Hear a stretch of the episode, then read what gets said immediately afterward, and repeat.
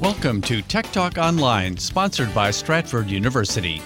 You can listen to Tech Talk live in the Washington, D.C. area Saturday mornings from 9 till 10 on the following frequencies 1500 AM, 1045 FM, 1035 FM HD2, and 1039 FM HD2. We thank you for listening to Tech Talk Radio.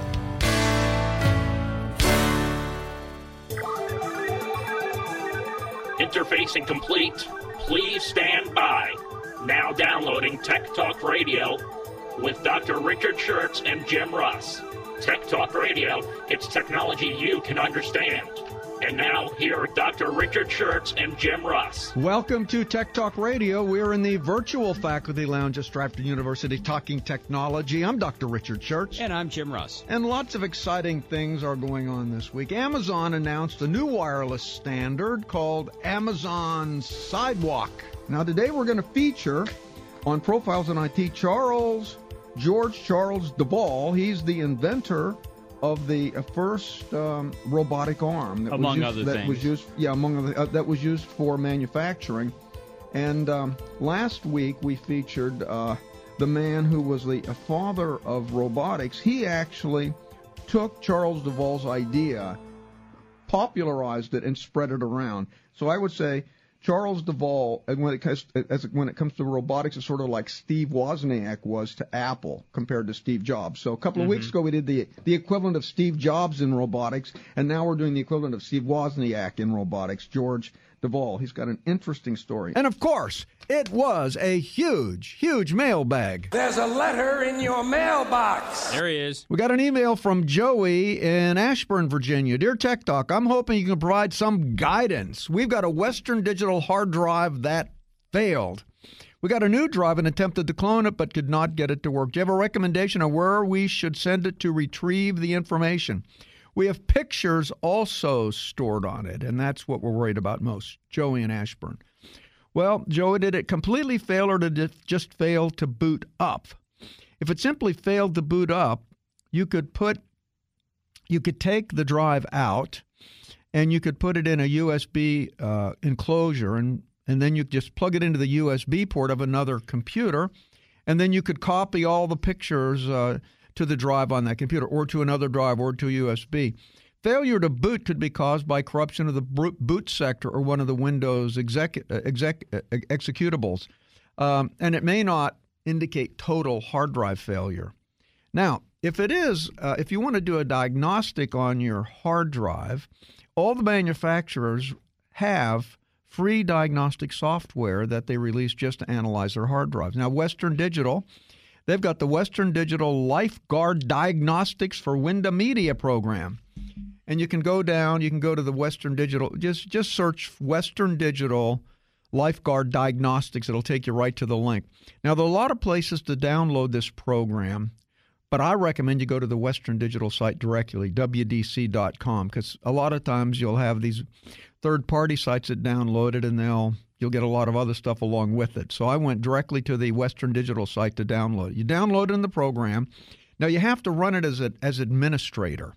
So you right click on the on the icon and say run as administrator, and you'll be able to do a quick test, an extended test. You'll be able to erase the hard drive if you know if that's something you want to do, and then you can view the test results.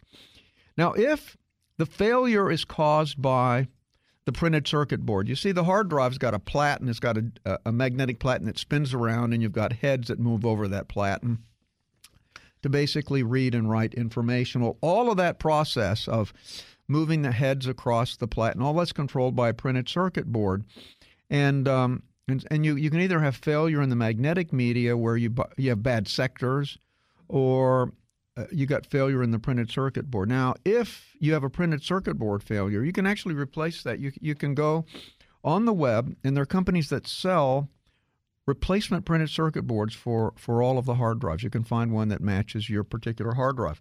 Now, here's the thing on that printed circuit board is a read only memory chip, a ROM chip, and that stores all of the initialization data on your hard drive. So you're going to have to take the ROM chip from your current printed circuit board and put it into the new circuit board.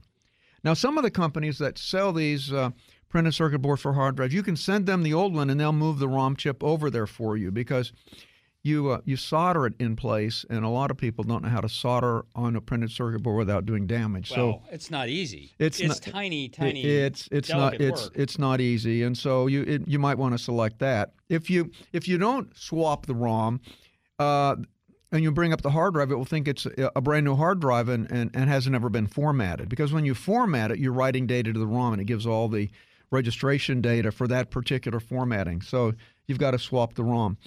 Now, if you're uneasy with, about working with a hard drive, you can send it to a, re, a data recovery firm. So the, a, a really good one close to you, let's see, you're in Ashburn, is uh, Kroll Ontrack. K R O L L dash On Track. It's an excellent firm. Uh, we've used them in the past at Stratford University. They do commercial data recovery, but they also do personal data recovery as well. Now they've got a location in Reston. They've got one in Tyson's Corner. You can mail in your hard drive or you can drop it off. Now they'll analyze the hard drive for free and provide a report with likelihood of recovery of data and tell you what the cost will be. Their website is www.ontrack.com. So you can take it in there. And so for home data recovery, they'll tell you that the cost of recovery is going to be between $400 and $1,200. It's expensive. And but they'll tell you the cost before they uh, before they do anything, and then they will recover your data and copy it either to another hard drive or to a thumb drive and get it, get it back to you. Now, one final note: you should have had a backup. Now, having valuable pictures on a hard drive without a backup is really not best practice. Now, what I do, I use a cloud backup service like Carbonite. It backs up everything on my laptop as I write it. Like that one time that my laptop got run over. Um, I didn't. I didn't lose a single file, even though the entire hard drive was destroyed because everything had been Trashed. backed up, backed up in real time. it wasn't uh, your fault. No, it wasn't my fault. course- no, no, no, no. Somebody in the household drove off with the with my laptop on the top of the trunk, and and I found Why it. was I the found laptop on the trunk though? uh, well that I don't. That might be your problem. it could be the problem, but I never. But I I never. But I'm never wrong. So I've noticed. yes, I'm never wrong. Now you could also now, but that carbonite costs around uh, ninety nine dollars a year or so for that. that. I love it because I back it up everywhere. Because I take my laptop all around. I'm always backing up whenever I get new documents. Now you could also get a USB hard drive and, and back up to it. They're very cheap, hundred bucks. You can get a you know couple terabyte hard drive. And you can either back up just your files, and you can automate that backup of your files. Windows has backup, automated backup built into it, or you can do a complete disk image. And, and disk image is supported by Windows 10, which you have, um, uh, which you have, which you have, and it will just it will give a complete disk image of your hard drive. Now that means if your hard drive crashes, you can actually just restore the disk image, and everything's restored. Applications, Mi- Microsoft Windows, everything is restored. Uh, in addition to the files, um, so you you really need to get that backup going. Well, listen, Joey, best of luck, and I hope you get that data and get your pictures back. We got an email from Sue in Kilmarnock. Dear Tech Talk, I've got several email accounts and I'd like to find a way to view them all, to view all the unread emails uh, in one directory. Is there a simple way to accomplish this? I hate going back and forth with all these emails. I'm currently running Windows 10 on my laptop and I check email from work, which is an Exchange server. I've got a Gmail, I've got a Yahoo account, I've got an AOL account, which is a legacy Verizon account. What are my best options? Stu in Kilmarnock. Well, Stu, you can use the Outlook mail client on your laptop. A significant advantage of using Outlook on your computer is that you have multiple email accounts in one place. You can handle multiple accounts from all the providers Microsoft, Gmail, Yahoo, pretty much any other provider you can think of. If you want to add an account to Outlook, you just you just you can you can just you just click on add account and you put in your email address, your password, and it figures out in most cases what the outgoing mail server is and the incoming mail server is. In most cases, um, they don't do it very well on the Yahoo account. I mean, on the AOL account. So the automatic setup for the AOL account doesn't work. So you have to go to the AOL website and look for mail servers, and they'll tell you exactly how to specify the mail servers for the AOL account. Now, because the inbox is one of the core mail folders, you can't rename it. Instead, Outlook automatically names the email adds the name of the email account to the inbox folder for your in your favorite section so you can always see all your inboxes. Now, if you want to see all the emails in one folder, you can't you can't combine the folder, but there is something in Outlook that says view mail in all mailboxes and it in that look it puts all the mailboxes together. So in one location you can look at all of your email and uh, you don't have to go back and forth. It's pretty pretty convenient. That that Outlook uh, mail client is really nice. I use it on my computer. We got an email from Tom in Pittsburgh, Pennsylvania. Dear Tech Doc, I've got a, a touchpad on my Windows 10 laptop. It is annoying because I keep moving the cursor inadvertently and over typing stuff that I've just typed. Is there a way I can disable this device? I'm trying to find a switch but can't locate anything. Please help. Tom in Pittsburgh, Pennsylvania. Well, Tom, many laptops laptops have shortcuts to, to, disable the touchpad. However, the, the shortcuts vary laptop to laptop to laptop. The easiest way is just to simply disable the device driver. Now, what you want to do in your Windows 10 machine, you type Device Manager in the search field, and that'll bring up the Device Manager. You you and then and you click on the Device Manager that shows up, and then once the Device Manager comes up, you click on mice and other pointing devices, and that will open up a, uh, you know, a menu. And then you'll see under mice and other pointing devices, you'll see something called the touchpad. So simply highlight the touchpad, then right click on the touchpad, and you'll be able to disable the device. You simply disable the device, and you're done. It won't work. Now, if you want to get it back again, you just got to go back to the, to, to the device manager, and then you'll do the same thing, but then you will enable the device. So it's it's pretty easy to get that done to turn it off. I, I've got a touchpad on my laptop and I hate it too because I'll be doing I'll be typing some because I do the X like I do the XML podcast file every Saturday and I, I don't want to make any mistakes in it. And mm-hmm. sometimes mm-hmm. I'll be typing it and my thumb will hit the touchpad and it will go down to another yeah. place in the file and then I'll overwrite something and it is just a pain. pain. in the neck. It is. Yeah. So I, I so actually I've disabled my touchpad and I'm just I'm just much happier. We got an email from Ron in Seattle, Washington. Dear Doc and Jim, I've heard that running two antivirus programs at once is not a good idea. It seems like it'd be safer. What's your recommendation, Ron in Seattle? Good question. Well, Ron, there are actually two kinds of anti malware programs. One kind is like full time, always running, it's always on, always looking at everything that's coming through. Antivirus programs such as AVG, Avast, Norton, they all they run continuously in the background and to protect your PC from threats on an ongoing basis. It's essential to have one of these programs running at all times if you use your computer to connect to the internet. Now, the other type of anti-malware program is what they call on-demand. These are anti-malware programs that are that are just run periodically. It's kind of a backup scanner to catch any nefar- nefarious code that might have slipped through the cracks of your regular full-time antivirus program. Now, the most popular on demand anti malware program, and I strongly recommend it, I use it, is the free version of Malwarebytes. Now, here's the thing I have both Malwarebytes and I've got Avast, AVAST on my computer. So I run Avast as like full time, always on, and periodically I'll run Malwarebytes. Malwarebytes. You don't want to have two full time antivirus programs running at the same time because they fight each other. They're always they take a lot of they, they take a lot of um, of energy. They take a lot of clock cycles of your computer. They slow it down. So you just want to pick one full time, and then you periodically run your on demand one. You know, maybe once a week, just to see if anything slipped through.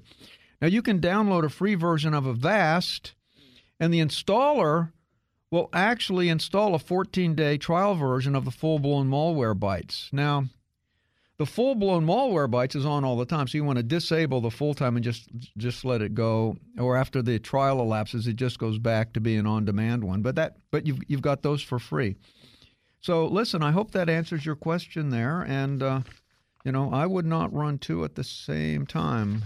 Good question, Ron. Back to Stu for a second. I know uh-huh. he said he's got an AOL Legacy Verizon account. I was yeah. talking to a friend yesterday whose 85 year old mother has an AOL Gold account. Whoa! You know what an AOL Gold account is? That is, is that dial up?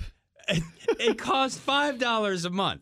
Oh my goodness! So we were just laughing about the fact that you know you could have a Gmail account, which is probably, despite all the things we know about Google, Yeah. the best email account to That's have right. because you got the the the the, the spam uh, folder Right. and everything in there. And, and- and- but she won't get rid of the AOL Gold account because her friends won't be able to find her. Whoa, yeah. you can't change your email address. But You- five bucks a month for You can- email. I wonder if she can downgrade it to a free one.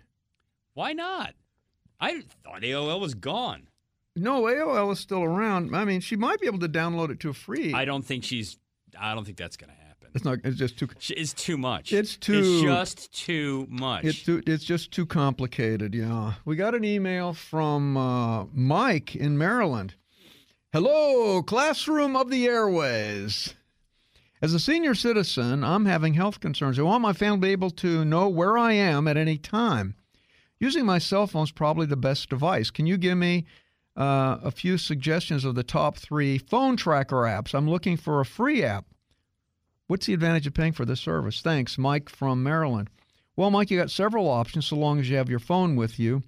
You can do family location on the iPhone, which is which is pretty good. It it tracks your location using your iCloud credentials. It's not automated. You go to settings, you click on name, click on family location sharing, and you share your location. So your so your your family can just go to the um, to the family sharing section. and They can see where you are at any one time. Now it won't. They, they can locate you, but but they won't. There's no geofencing. There are no notes or anything like that. They can just do it. It's on demand. Now, there's another app that's pretty good called FollowMee, M E E, GPS tracker. It converts your iPhone or iPad into, into a GPS tracking device. You install this app on the device that you want to track, and you can monitor its whereabouts with the followmee.com website. Now, you can view the last known location for free. It also includes, with something pretty good, geofencing, location reporting, location sharing, and other tracking services.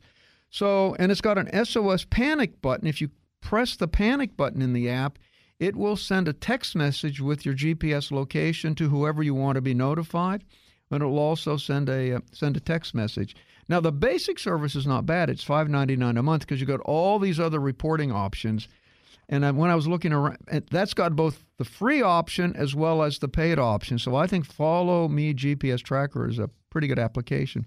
Then you've also got uh, the phone tracker for iPhone. It's used to locate another smartphone, um, you know, held by your family members. The locate iPhone user just checks movement, and it will it will give you where you've been in the last 24 hours. You can track two iPhones for free, and you can locate your friends with it. But I'm thinking this FollowMee GPS tracker is probably your best option.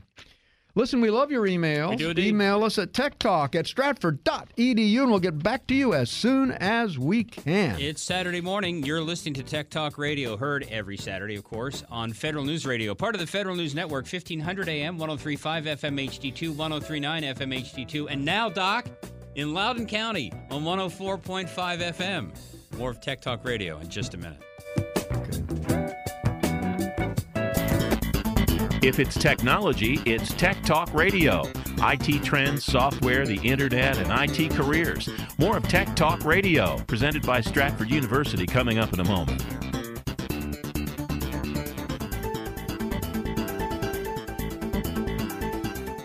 In the next three years, there will be 3.5 million unfilled cybersecurity jobs. How can you make that work for you? Stratford University offers everything you need to succeed, from certifications to bachelor's and even master's degrees in cybersecurity to prepare you for a rewarding career in today's most lucrative and sought after field, cybersecurity. Stratford has seasoned IT faculty, well equipped labs, and real life scenarios to help you achieve practical solutions to today's newest challenges. And Stratford makes a cybersecurity career reality with accelerated classes, year round program starts, and both on campus and online options to fit your busy schedule. All disciplines are offered, including digital forensics, networking, and telecommunications, and our full line of degrees, including a master's in cybersecurity. Find the future of you with a future in cybersecurity. Go to stratford.edu slash cybersecurity today. That's stratford.edu slash cybersecurity. If it's technology, it's Tech Talk Radio.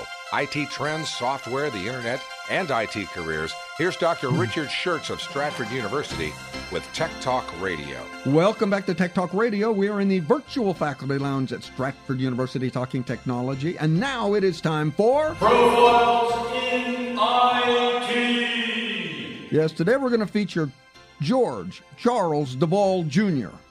Now, George Devol was an American inventor and a very prolific inventor who is known for developing Unimate, the first material handling robot employed in industrial production work. He came with the first robot used in automotive manufacturing. He invented it. George Devol was born February 20th, 1912, in Louisville, Kentucky. Now, he was always interested as a boy in all things electrical and mechanical. He's always taking things apart, figuring out how they worked. He attended Riordan Prep School, and he didn't really like his classes that much, but but he liked to study all sorts of things mechanical, electrical. So they they let him construct some buildings on the campus there. He ran the school's electric plant. And he he he was having a good old time, but he wasn't really, you know, an academic star there at the school. Mm-hmm. He wasn't very scholarly, but he could figure how stuff worked out very easily. After graduating from high school, he decided to forget college. It's just, I'm not going to class. I would just want to start inventing. So he started United Cinephone. And he had the idea that he would find a way to put to put sound directly onto film for the newly invented motion pictures called talkies. No kidding. Yeah, so he so he started working on this. At, it's called United Cinephone, and he and he got Cinephone, and, and, he got all of the C I N E, not S I N. I thought this was a well. I was actually thinking cinnamon flavored phone, oh, but that's, that's something. Right. Never mind. Cinephone, that's, that's Cinnabon. Right. That's right. Never mind. And so and so he th- well this this would be a very good idea, and you put the sound directly on the on the film.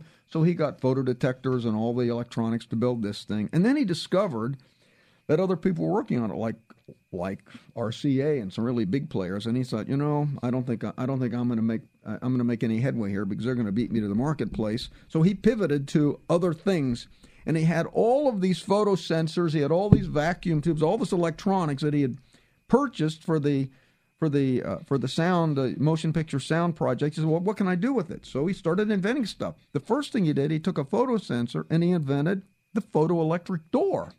This is the door that automat. Now we just we're just used to it. You walk up to the door and it opens. Well, he invented that, and he he licensed that, and they started producing the first photoelectric door. Then he said, "Well, what else can I do with these photo cells?" So then he invented a barcode system for sorting packages for Railway Express. And so they put a barcode system on there. He'd use these photo detectors. They would detect the barcode, and boom, they they would track it. He did the first optical registration control for color offset printing using these same components. He ought in addition, he, he built a photoelectric people counter so at the World's Fair they could count the number of people going in and out of the building, uh, you know, th- throughout the day. So this guy could just come up with all kinds of ideas. He could put put the, the electronics together, he could field it, and he could sell it. He was extremely prolific.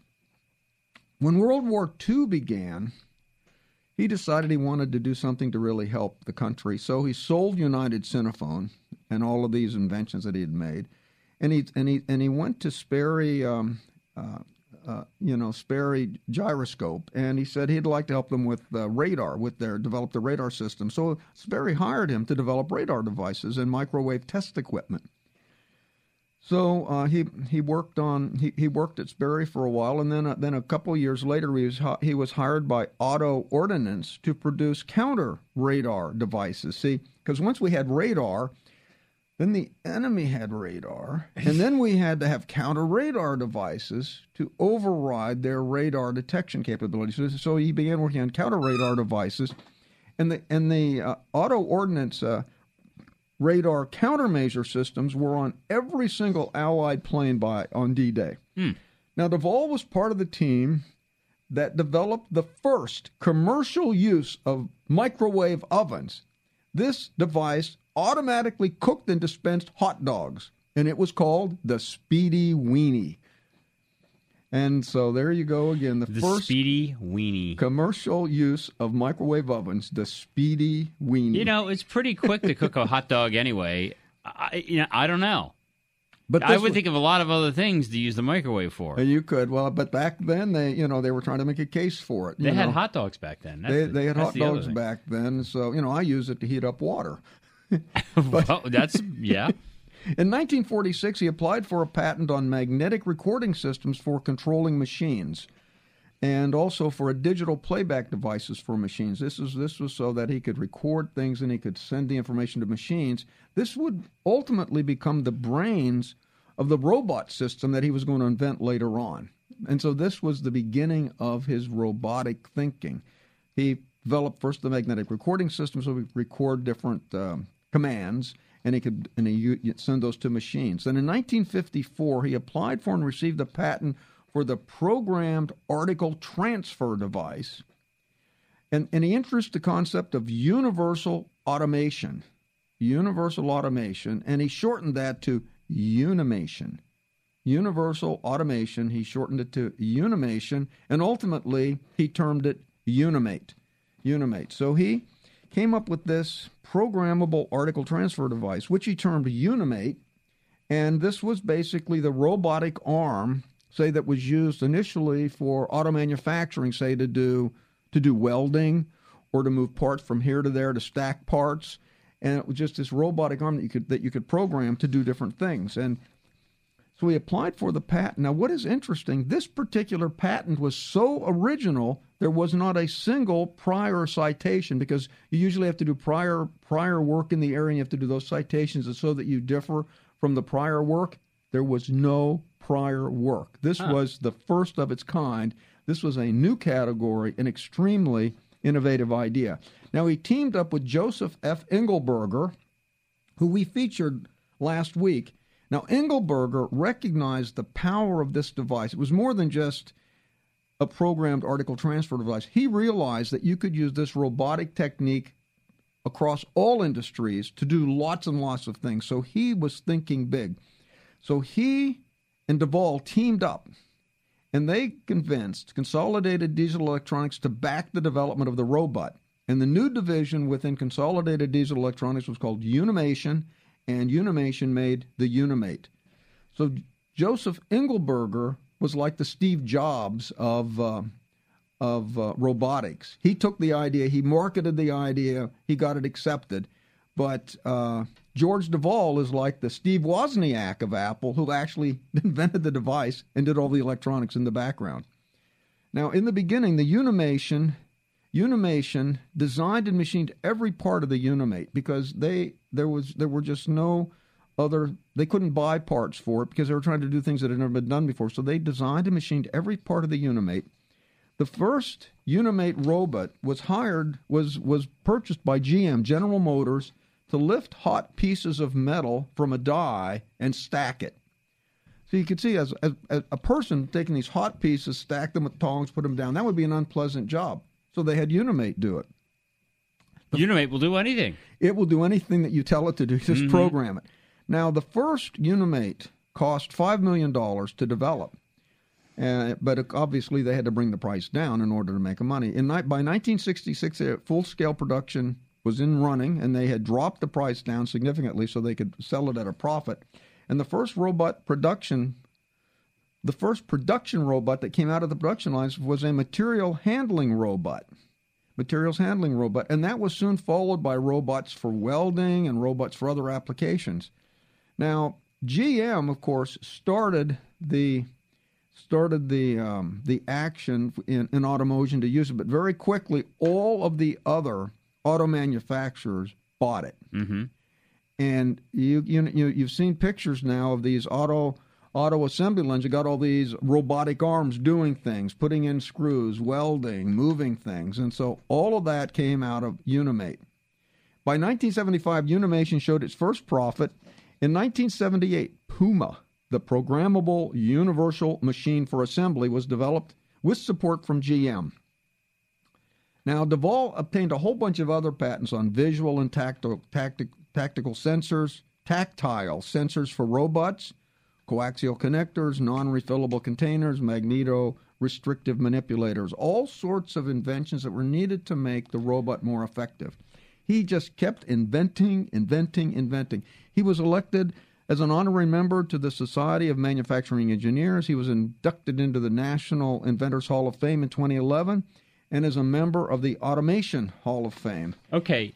I'm Yes. sorry, have I cut you off? Were Yeah, you- no, you have not. Okay, so I, I, you know, you could use the Unimate to fetch your speedy weenie Yeah, well, because you, could don't do- want to burn your hand. That is true. You could have the Speedy Weenie, you could have the Unimate go in there and and put it in the bun. Well, and it comes in the bun. I actually found a picture of this thing. You Did- have you it- seen it's this? cooked? It's cooked in the bun. Yeah. It well, it, it is. The, the machine looks is the size of a Coke machine. Okay. And it says at the top, it says what does it say? Radio radio cook or something like that. radio radio chef. And then and then uh, it, it'll cook your hot dog in 20 seconds Uh-huh. and dispense it in a bun wrapped in cellophane. Wow. Guess how much it costs? How much? Ten cents. Ten cents 10 for a, cents for, a Speedy Weenie. For a Speedy Weenie. and it will spit out 200 Speedy Weenies uh, continuously without having to stop. So, okay, so 200 Speedy Weenies, uh, 20 seconds each. That's 4,000 seconds, right? Yeah. How long do you? That, that's over an hour. Yeah. That it'll be working. working to put up. There you go. So, the pic, the pictures show the inside, the internal workings of this thing. You, don't want to see your sausage made, nor do you want to see it cooked. Yes, that's right. There you go. Well, there you go. Everything, you know, this is something I'd never talked about a Speedy Weenie before. No, well, on the there's a first for everything. There's a first. That, there you go. Everything you want to know about George Devol, who is the man who invented the first robotic arm and the Speedy Weenie. and the Speedy Weenie. Yes. All right. It is Saturday morning. You're listening to Tech Talk Radio. It's time for you to get uh, free food. It probably won't be a hot dog, but it will be something a lot better than that. So we're going to play the pop quiz next here on uh, Tech Talk Radio on Federal News Radio, heard on 1500 AM, 1035 FM HD2, 1039 FM HD2. You can watch us cook weenies here in the studio by downloading the Periscope app and following us at WFED Tech Talk. If it's technology, it's Tech Talk Radio. IT trends, software, the internet, and IT careers. More of Tech Talk Radio, presented by Stratford University, coming up in a moment.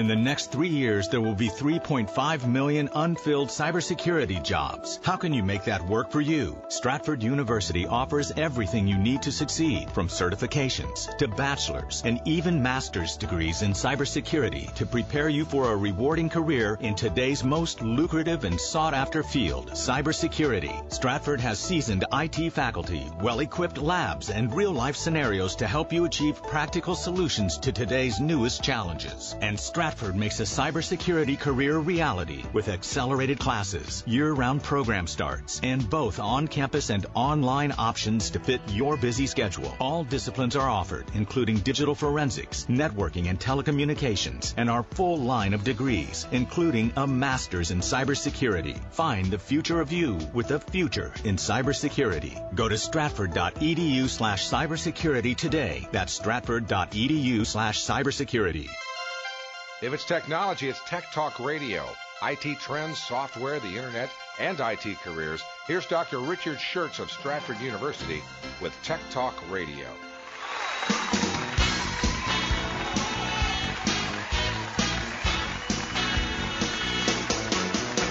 Live from Washington, it's the Stratford University Pop Quiz with Andrew Mitchell, Jim Ross, featuring Mr. Big Voice, with musical guest, the Stratford University Junkyard Band, and your host, Dr. Richard Shurtz.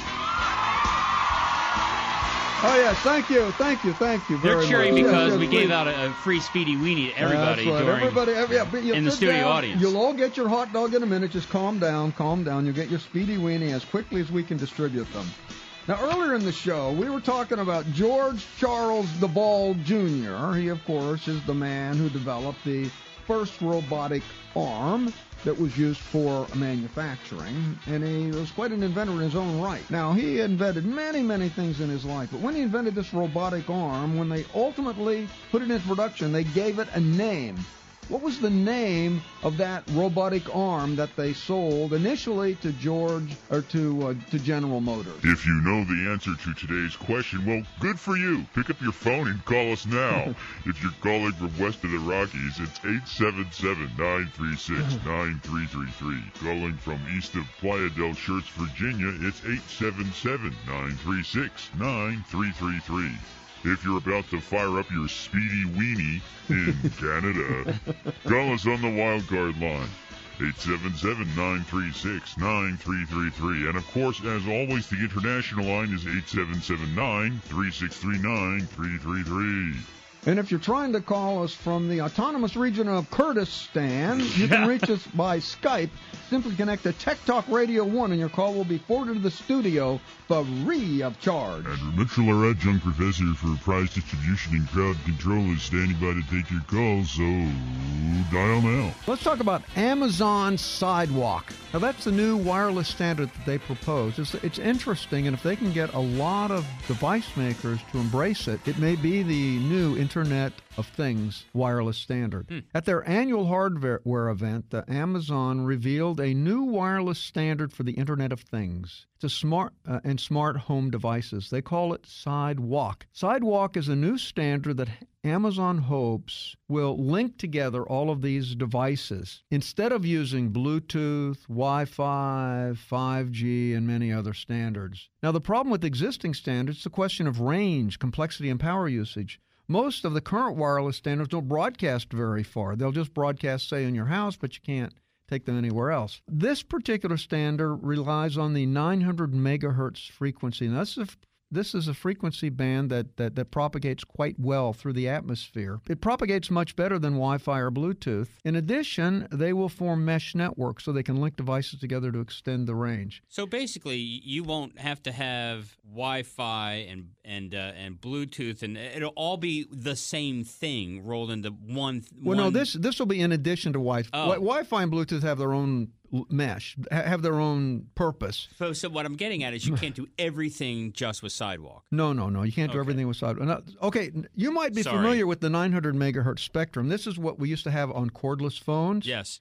Amateur radios, walkie talkies, all operated at 900 megahertz. So walkie talkies are a pretty good range. So they're, they're going to use the 900 megahertz spectral band for this, and this is uh, it's a repurposing of that unlicensed spectrum. Now, what is interesting, they'll form a mesh network which extends the range even further. They did an experiment. They put out 700 nodes of the uh, of the sidewalk, and and they just let employees take it home, put it in their house. It turned out that because all these 700 nodes linked together in one giant mesh network, those 700 nodes alone covered almost all the Los Angeles basin area. So you could go anywhere and you could be close enough to a 900 megahertz transmitter that it would work. Here's, for instance, an example. Suppose you have a pet tracker. And the pet gets away, right? And the pet gets away, and you just have a little fob on him. Now, now, if you were going to try to have a, like a whole GPS tracking on him, it would take a lot of power. Yeah. Would be expensive. He'd have a car battery hanging off. Yeah, and so, but this, but what they do is that this, they've got this little fob is connected to 900 megahertz, and so they could track it, and they could tell where he is by virtue of which node he's connected to. That makes sense. And so you and so you would get a notification, and so you, could, you so you could track your devices. And so let's say Amazon Echo. If I take my Amazon Echo device, I go out in the backyard. I don't have Wi-Fi access. But if Amazon would put a 900 megahertz transmitter in it for sidewalk, I could have a long range connection, and I could. And so it's it's a long range device. So it's totally different than Bluetooth. Yeah. This-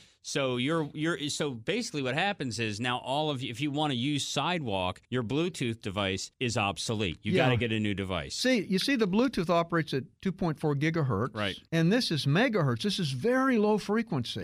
Mhm. So, so it's got long. Travels better- It better. travels a long distance. If they get broad adoption and uh, all these companies began putting 900 megahertz transmitters inside of their devices, and, and they form a mesh network, so that means I could take my Amazon a block away. It connect to, uh, say, a 900 megahertz transmitter in my neighbor's house, But- and then it would be and it would be relayed back to my house through the mesh network. But This means that all this junk that I bought that's Bluetooth and Wi-Fi, you got to get rid of and get stuff that's got the No, side. no, no. They, because this is lower bandwidth. It's longer range, I get that. but lower bandwidth. I understand, but the devices that we now have won't work with this. No, they won't work with That's that. what but I'm but see, saying. but see, Wi-Fi is more for high bandwidth, short range Mm-hmm. connection. This is actually a kind of a good idea, I think. It's for applications that that would be for low bandwidth. So you you wouldn't want to take and say watch video over a 900 megahertz stream Yeah. because it, it doesn't have enough bandwidth. Right. But you could probably use Amazon Echo just for music because that's fairly low bandwidth. But the thing that's innovative is this mesh network, which means that all of these devices, all these Internet of Things devices, all link together into some giant network that collectively gives you a huge advantage. So for things like the dog collar, Uh-huh. this is a good idea. it's it's really a good idea. Or or you you could put a fob in a in your suitcase and you could you track it.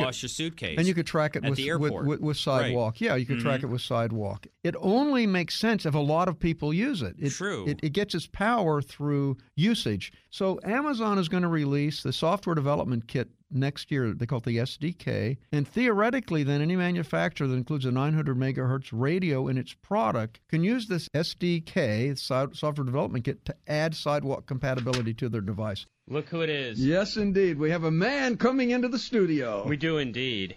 A Yes. man wearing shades. He needs to be introduced properly. Party don't start till I walk in. There we Hi, go. folks. This is David Burd. Don't stop, make it pop, Oh, yeah. I, I drove down here for this. Really? Yes, you did, as a matter of I- I- fact. Wait a minute. Let me see if I got this right. I, I drove down here so I could hear about Wi-Fi overload on the microwave. Yes, indeed. Ladies Hey, and gentlemen, Doc, you know, Doc, I can't leave for a moment. it's it's host emeritus David Burd. Yes. You must be introduced properly. This is riveting radio, This Dave. is riveting radio. It is. How come I don't sound right? Is it because these headphones are funky? I don't know. The, I'm sure the headphones. Do. I sound okay? Yeah, You sound okay? great. You You sound perfect, yeah. But you, So- uh, but we gave hold it. We gave you the bad earphones. Oh, is that what the deal is? You gave me the bad ones? We gave you the bad Well, earphones. these and we- well, let's put it this way: all of the earphones are bad except Oh. for yours. all the earphones are bad. Let Yeah. me, let me tell the folks what's going on here. Yeah. I, I do sound okay because I, Yeah, I- you sound I fine. Swear it sounds like you know I'm, I'm talking in the ocean here. Hello? no, it's there. You sound fine. Okay. yeah.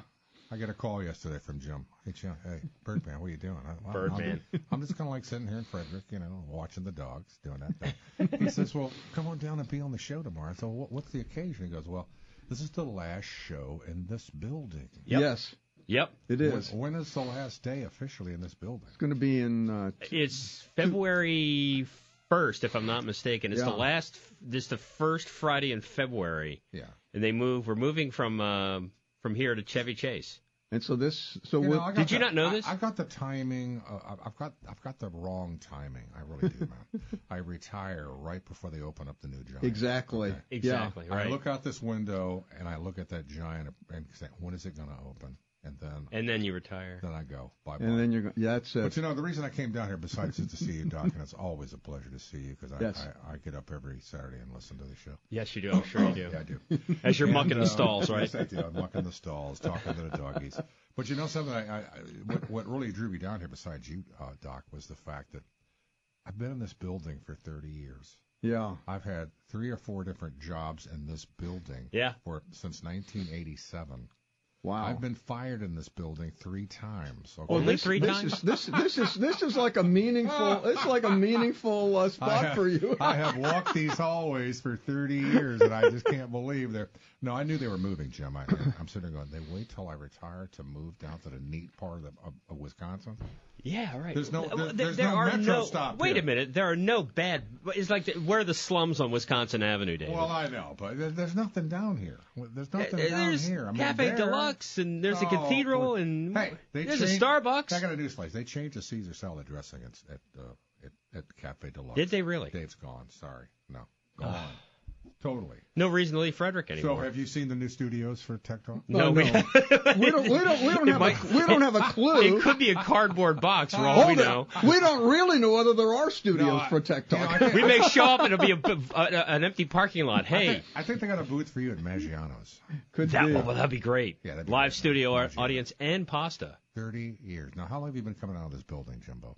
Well, uh, this is really funny because I was here. I worked at WTOP when we moved here Right. from 40th Street. Uh, it was 87, 87, Well, 88. they lived on the hill.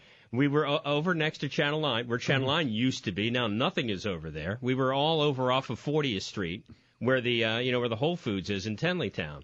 And then they moved Oh, yeah. down here. I was the last voice on from the old studio uh, in Tenleytown. Braggart. Well, it's like going down on the sinking ship. Well, see, I what you know, Wash and TOP used to Yep. be in this building, Mhm. uh, and you know, my old partner Jeff Baker, we were in the basement at Channel Five at Wash. That's where Wash was in the basement. Yep. At Channel Five for a year before we moved down here. I had a cold for a year in that basement. I'll bet. Because you never got any fresh air. Well, this is the, back in the days of deregulation, where people were buying, tr- selling, trading Yeah. radio stations. So Oh, yeah. WTOP had been had been with uh, w- what is now Magic 102.3, and that was a talk station back in the day. And then it was Wash, and then um, and then it was WGMS for a while, Yeah. which is no longer exists Gone. Gone. because that's where WTOP FM is, is is at that dial position. And so now everything is going to pack up the end of this month, And and, we're going to go up to uh, up to uh, Chevy Chase. Here- so we'll still be here. Here's my last. think. Here's my last building story. Okay, I'm doing Okay. mornings at Wash with Jeff Baker. It was late '80s. Okay, and at that time, the district had decided that we're gonna we're gonna make all buildings in Washington smoke free. Mm-hmm. Okay, now Baker and I were smokers at Yes. the time. We we quit a long time ago. So, uh, what does the station do? This is what the station did for me. Okay, they made a closet across from the studio with with an ashtray in the closet. so, because we couldn't go downstairs in the middle of a Beach Boy record uh, to have No, a you couldn't. cigarette on Idaho Avenue. No. And you were playing um, Stairway to Heaven No, on we're not playing Stairway to Heaven. We're not playing any of that stuff. So, to have a cigarette, I'd have to. Love this terminology. I have to get in the closet. well, I'm glad you came out. Oh, hey! closet, everybody. So oh, we'd have to smoke in the closet. It's the craziest thing. That and is then when I, when I came to work for TOP years later, we're in this building. I go, man, this is just crazy. I love this place. Anyway, a lot of history in this building. Yeah, Yeah. there as is. You will know. Yeah, and of course, so people were thinking, wait a minute. So WFED, which is the station that we are on, Right. Yes. is the sister station of WTOP, and of right. course, the the dial position 1500 AM for years was WTOP Forever. forever. Forever. Yes. Yep. So here oh, we that's are. Right. Oh, that's right. I went to work on 1500 at Washington Post Radio. That's right. That's right. That's why changed you came here. That's the day right. they- the day That was the second time you were here. I- You were the morning one, host, One right? of the one of the two. I forget. One of the three times. I Yeah, forget. Washington Yeah. Post Radio, and then it became WFED. But can I tell you how? And- can I tell you how nice it is to sleep till 6:30 in the morning? Yeah. I- Yeah. I know that sounds crazy. No, it's true. 6:30. Yeah, 6:30. Yeah. After Wow. years, 30 years. It's- of getting it's up hard. 2:30. So so so Doc and Doc and I have been together. Doc, you've been doing this show now for how long? It's been close to 20 years, right? Yeah, it's it's almost back to 2000. Mm-hmm. Yeah, I on think and off. it, it might be. Uh, oh, for here. No, no, not because I was on uh, D- WMAL, then I was on WJFK, and then Washington Post Radio, Oh, then that's right. WFED. That's right. So we've been you've been in this building now for 12 years because you started in 2007, Yeah. and you and I got together. Our 12th anniversary is coming up in March. So I think you started in January of 07 is when you way- moved into this building. By the way, Jim, he's Yes. terrible on anniversary gifts. Okay. You know that is. You know how you know what I've gotten? 12 years. You know what I've Nothing. gotten? Zippity. Nothing. Guy No, lives- I give him a guy gla- lives I, I give him a cup of champagne every once in a while. That's right. Guy- But that comes in New Year's. The guy's over in McLean hiding in some mansion. What do I get for an anniversary gift? Hey, Dave, Squat. It's been, it, it's been great. He gave me some little boblet he got at the uh, Las Vegas show. It's more than I The got. tchotchkes they hand off. yeah, that, at, Little, the, at the uh, computer gift electronics bag. show. hey, oh no, no, I want a rubber brain to squeeze. you know, that's the biggest trinket at the, at the Las Vegas uh, tech show. What's that? Rubber brains. Rubber brains. Just uh, you know, you come by you know somebody's booth or whatever, and they give you a rubber brain. It's I like the know that. exercise. I guess That that, like that's the, the, the, the, Yeah. a the stress brain. stress, stress, squeeze it. stress brain. yeah, right. yeah. Well, forgive me for busting up in the show like this. Do you have Well, to that's go- okay. Well, this is a- paid, it's uh, a special things? day. I'm sorry? Do you have to go to somewhere? No, we, we're going to finish the mailbag now, right? Yeah. Mail, uh-huh. you, Yeah. You're doing mailbag. Okay, Oh, we're yeah, doing we- we- mailbag. We do Can I can I just be selfish because I'm on a short leash here? Uh, you Yeah. certainly can. the- Sure. you know, Yeah, yeah. short leash, got that. Bark, bark, yes. Bark, bark. Uh, Doc, I, I I have a couple of selfish questions. Okay. Okay, so we have mailbag extended. mailbag extended because I Okay. don't have, I don't have the the reach or the wherewithal anymore to, to to see you every day like I used to. David, you're always welcome. Thank you, buddy. Thank you. Listen, I'm I want a camera. I want, you know, you see all these ads. You're on- always looking for a camera. Every time Hey, you come in here, you're whoa, looking for wait. a camera. Hey, now, we're not getting into a Chuck Berry story. okay? Take it easy. Take it easy. No, I just, I, you know, obviously I have a dog business, so I, I mm-hmm. want to have cameras in the kennel. Oh, that yeah. kind of stuff. But I, I want it no muss, no fuss. Don't you know? Buy them. I want to be able to look at stuff on my phone from far away. Do You have any recommendations, Doc? Yeah, for the uh, for these uh, webcams, just the webcams you sit around. I mean, the ones that Nest has are really easy to configure. Nest. Nest, yeah. NEST. NEST, yeah. They, they also have the doorbell and they've got Nah, the smoke want the detector. you don't have that. But they but they have made uh, webcams that are just use, really easy to configure. If you don't want to have any big IT Yeah, I don't want- deal, you know, I don't want you just big put them up and connect them to Wi-Fi, and you're All you're there. Anyway, well, well Dick, uh, Doc, I wish I could hang for the whole show. Okay. I came down here specifically for you guys. Well, I just thank want you. to tell you thank you so much for everything. You've been a good guy for Yeah. how long has it been? Twenty years. Twenty years, yeah. Now, Jim came in late. You know, he's, Yeah, I did come he's in. the second wife. Okay. I mean, it- it I'm the third wife. You're the Yeah. third because wife. he had a fling. Oh, you had It a was Kate Brown. At WTOP. Oh yeah, that Kate yeah, Brown. Kate, Kate Brown, Brown was Kate here. Brown for like she for was like, here for a cup of coffee for, for like for like uh, yeah three soul. months, She's three months. So he basically he dumped you for Kate Brown. Well, I don't blame Kate him. was I the don't other dump woman. Me for Kate Then no, then, then I, well, see, I, I was with David w, WMAL, and then when I went to JFK, I was with somebody else. That's over four. There. I'm the fourth. Yeah, I I'm was, the fourth I, was- I was at, I was in the Don and Mike studio at WJFK. Wow. Plenty, plenty of venom in that room. Yeah, no That's kidding. right. That's right. Plenty of venom in that room. Did, did, did you hang with G. Gordon Liddy while you were over there? Uh, no, I didn't see G. Gordon. But I got to tell you, I got to tell you, Jimbo. You know, uh, I, I I used to work for British Telecom, a lot of tech companies, and Mhm. uh, at, at the same time having a radio career, which was bizarre. But I got to tell you, the doc over here is a great guy. Isn't he? Uh, you can call him anytime. I mean, he's only running the hugest school in the East Coast, but he's got time to pick up the phone and talk to Dave. Yeah. Let me give you a little example of how that goes. Ring, ring, ring. Yeah, what do you want? hey, Doc, take it easy. take it easy, Doc. I'm opening up schools in India now. I know. You know, you know, we've got a campus in Iraq now. Wow. oh, no, Iraq, not a wow. Iraq. yeah, we're we're in, uh, Really? Kurdistan, in Oh. Kurdistan, Iraqi Kurdistan. Oh, Kurdistan. Okay. Yeah, I six six hour drive north of Baghdad. I don't know if I want to go to Ramadi. Can you get a rental car in Baghdad? Listen, Is there anything left of Baghdad? Tour buses come up from Baghdad, uh, you know, to around uh, Kurdistan. Excuse me, It's there- like it's like the vacation capital of uh, Iraq. Is there a school bus that goes from Ramadi to your uh, campus? no, but I, you- but- I pretty much, uh, you know, we don't we, We don't do the Mosul. bus We're, we're we're like three hour drive from Mosul. We but we we but but the thing is the uh, Kurdistan's quite safe.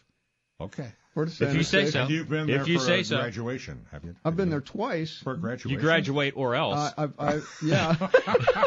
Army for you. No, wait, wait a minute. I'll, I'll study. No, I'll study real hard. Anyway. No, no, we're di- we're working with the uh, the Barzanis. The Barzanis run Kurdistan. Mustafa Barzani was the warrior that Now, Saddam Hussein could not do. Had so his first name been Tony, I would have. it would have been uh, a little worried. Yes. that's right. So we work with the Barzani family. So The we Barzanis, yeah. The, so the Barzanis, and so they are Tony they Barzani will see you Kurdistan. They are Kurdistan. And the Yeah. thing is, the kids in Kurdistan have the same requirements as kids in the U.S. They want to learn. They want to be able to do stuff. And so Honest to goodness, this is our next president right here. I know. don't it. We don't know exactly. it. He's making jobs and That's butter. and uh, educating people. My favorite, okay, so my favorite Rick Shurtz phone call was Oh, boy. back over the summer, and this, I mean, never. We, I mean, we just we just do our thing, and we show up here on Saturday. We go our separate ways. I get a phone call on a Friday night, and the the name that comes up on my phone is Marianne Shurtz. I'm like, Uh-oh. oh god. Oh, here we go. Here's a beating. And so, no. oh, I wasn't going there. He's laughing. So it's, but it's Rick. He says, I have to tell you something. Yeah, I know. The phone. I was, I, I dropped the phone in the ocean. Oh. dropped the phone in the ocean. He was the trying to, he, when you were- got the uh, the jet ski stuck Uh, on the got, when I, sandbar when I got Not the the yeah, that's right. down It in was- Playa del Shurtz. That's right. Playa del Shurtz. I Yes. love that. Yeah. Mhm. God, I love that. And so that's right. That then my cell phone was completely gone at that time. Yep. I remember I used to call and I used to not do best ofs. I, every show was live at MAL. Of course it was. I called in from Every Alaska. show was the best of. I- Yes. I, I, I called in from Alaska. I did. Uh, I was on the the shores of Prince William Sound up Wow. there. Mhm. Did a whole show live. And we standing, tried, standing standing on on the shore. didn't we try to do one live early on from China and you were on Skype? and Good it kept cutting out on us. Yeah. No, not the well. So, and then the, another one from from Alaska. I went up to uh, I went up to near the Arctic Circle. Uh, um, Manly Hot Springs. Manly, Manly Hot hot, Springs. but I like it too. And so, yeah, and so there were 50 people in that town. Wow. But there was no cell phone reception, so I said, "Look, I, I got to get a phone to call in for this for this radio show." Did you pull a MacGyver? And and they and they said Tinfoil and, antenna. And so and so I went down to the bar, Here the bar go. restaurant. There we go. And they said oh, they said, "Well, we got a phone here at the at Yeah. the at, at the uh, you know at the bar." So I came in the morning and did the show. The entire town showed up to watch this radio show live from the I mean You the, know, the entire yeah. town. 50. Well, it's 50 Wow. people. They- They're printing T-shirts by the time you left. Wow. Rick Shurtz for mayor. That was What's the that- name of the town? uh, Manly Hot Springs. Manly Hot Springs. Manly could I ever Hot Springs, Manly Hot Alaska. He he is the mayor of Manly Hot Springs, Alaska. Then then I called in one other time uh, from a phone booth in France. I think I remember that one. And Were I- you fully clothed? Yeah, Please I- deposit I, no, I, I was. I, I was in France, and and so I, so I, I went to this phone booth, and usually when people like like make a call, it's like like two minutes, and Sure. and and the, there was a church next door, and so they were ringing the church bells because this was, it was like at five, six, five o'clock in the afternoon or something, and then they were ringing the church bells, and there was this line of twenty people waiting to use the phone. And and it's 50 like people in one town, one phone. Uh, he picks all these small towns. I think he's on. He's running from something. Well, is this what was it one is. a small town. This was in Normandy, but but the thing is, it was uh, that was the only phone booth there, and they kept looking at me, and because I, was on the phone for an hour, and uh, He was doing his uh, adult Doing his phone show. call thing. and then and then the thing is, you know, the sun is on the phone booth. It's like a it's like a uh, it's like a sauna. So I'd have to open the door Oh, yeah. to, to let in He some lost cool eight air and then pounds close doing it. that Yeah, show. we know why I was hot in the phone booth. Uh huh. he wasn't the only one in No, there. he somebody's walking by and he's said, uh, "What are you wearing?" Okay. Easy, Doc. Hey, Doc. Last question. Very Yeah. serious question. We keep hearing about trying to make, make this current. Yes. current Uh, please, events please, kind of a current. thing. We need Yeah, your help yes, yes. because you, you look at us. Do we look current Uh, at all no, here? you. No, I'm walking into a studio with two guys wearing members-only jackets. Okay, I think that kind of says it all, doesn't it? anyway, no, the digital wall.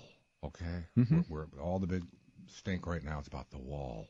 Mm-hmm. Now we've got people saying, "Well, we don't need a physical wall. We we can have a digital wall." Yeah. Now, if there's anybody on the planet Earth that understands digital and digital walls and security, it's got to be you. It's gotta be. that Well, possible? well, here's is that, is he- that just uh, here's the problem. Well, yeah, you can have, marketing you can you you can have lidar systems that detect people. right?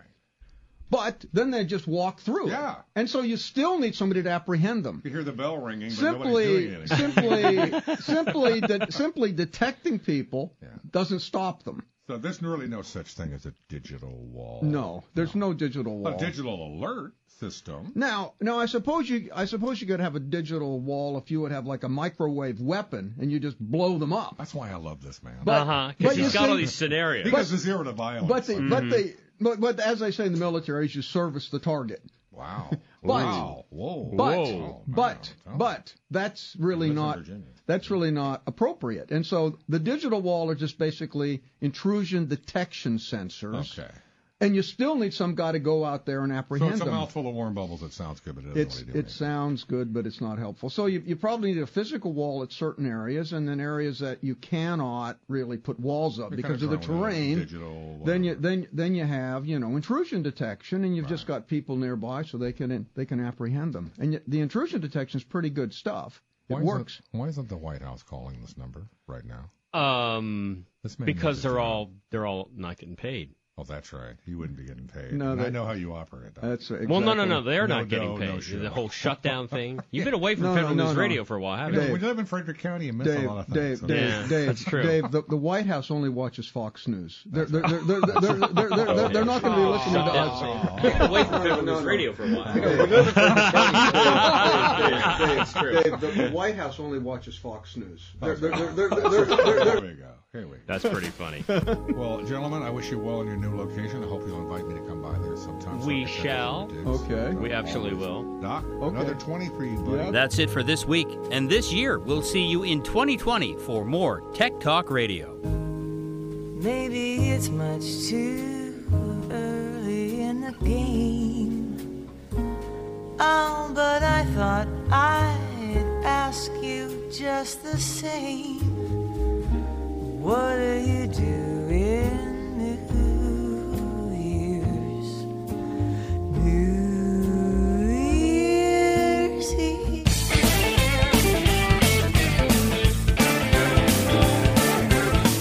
Tech Talk Radio is sponsored by Stratford University. For more information on courses at Stratford University, call 1 800 444 0804. Thanks for listening to Tech Talk Radio Online.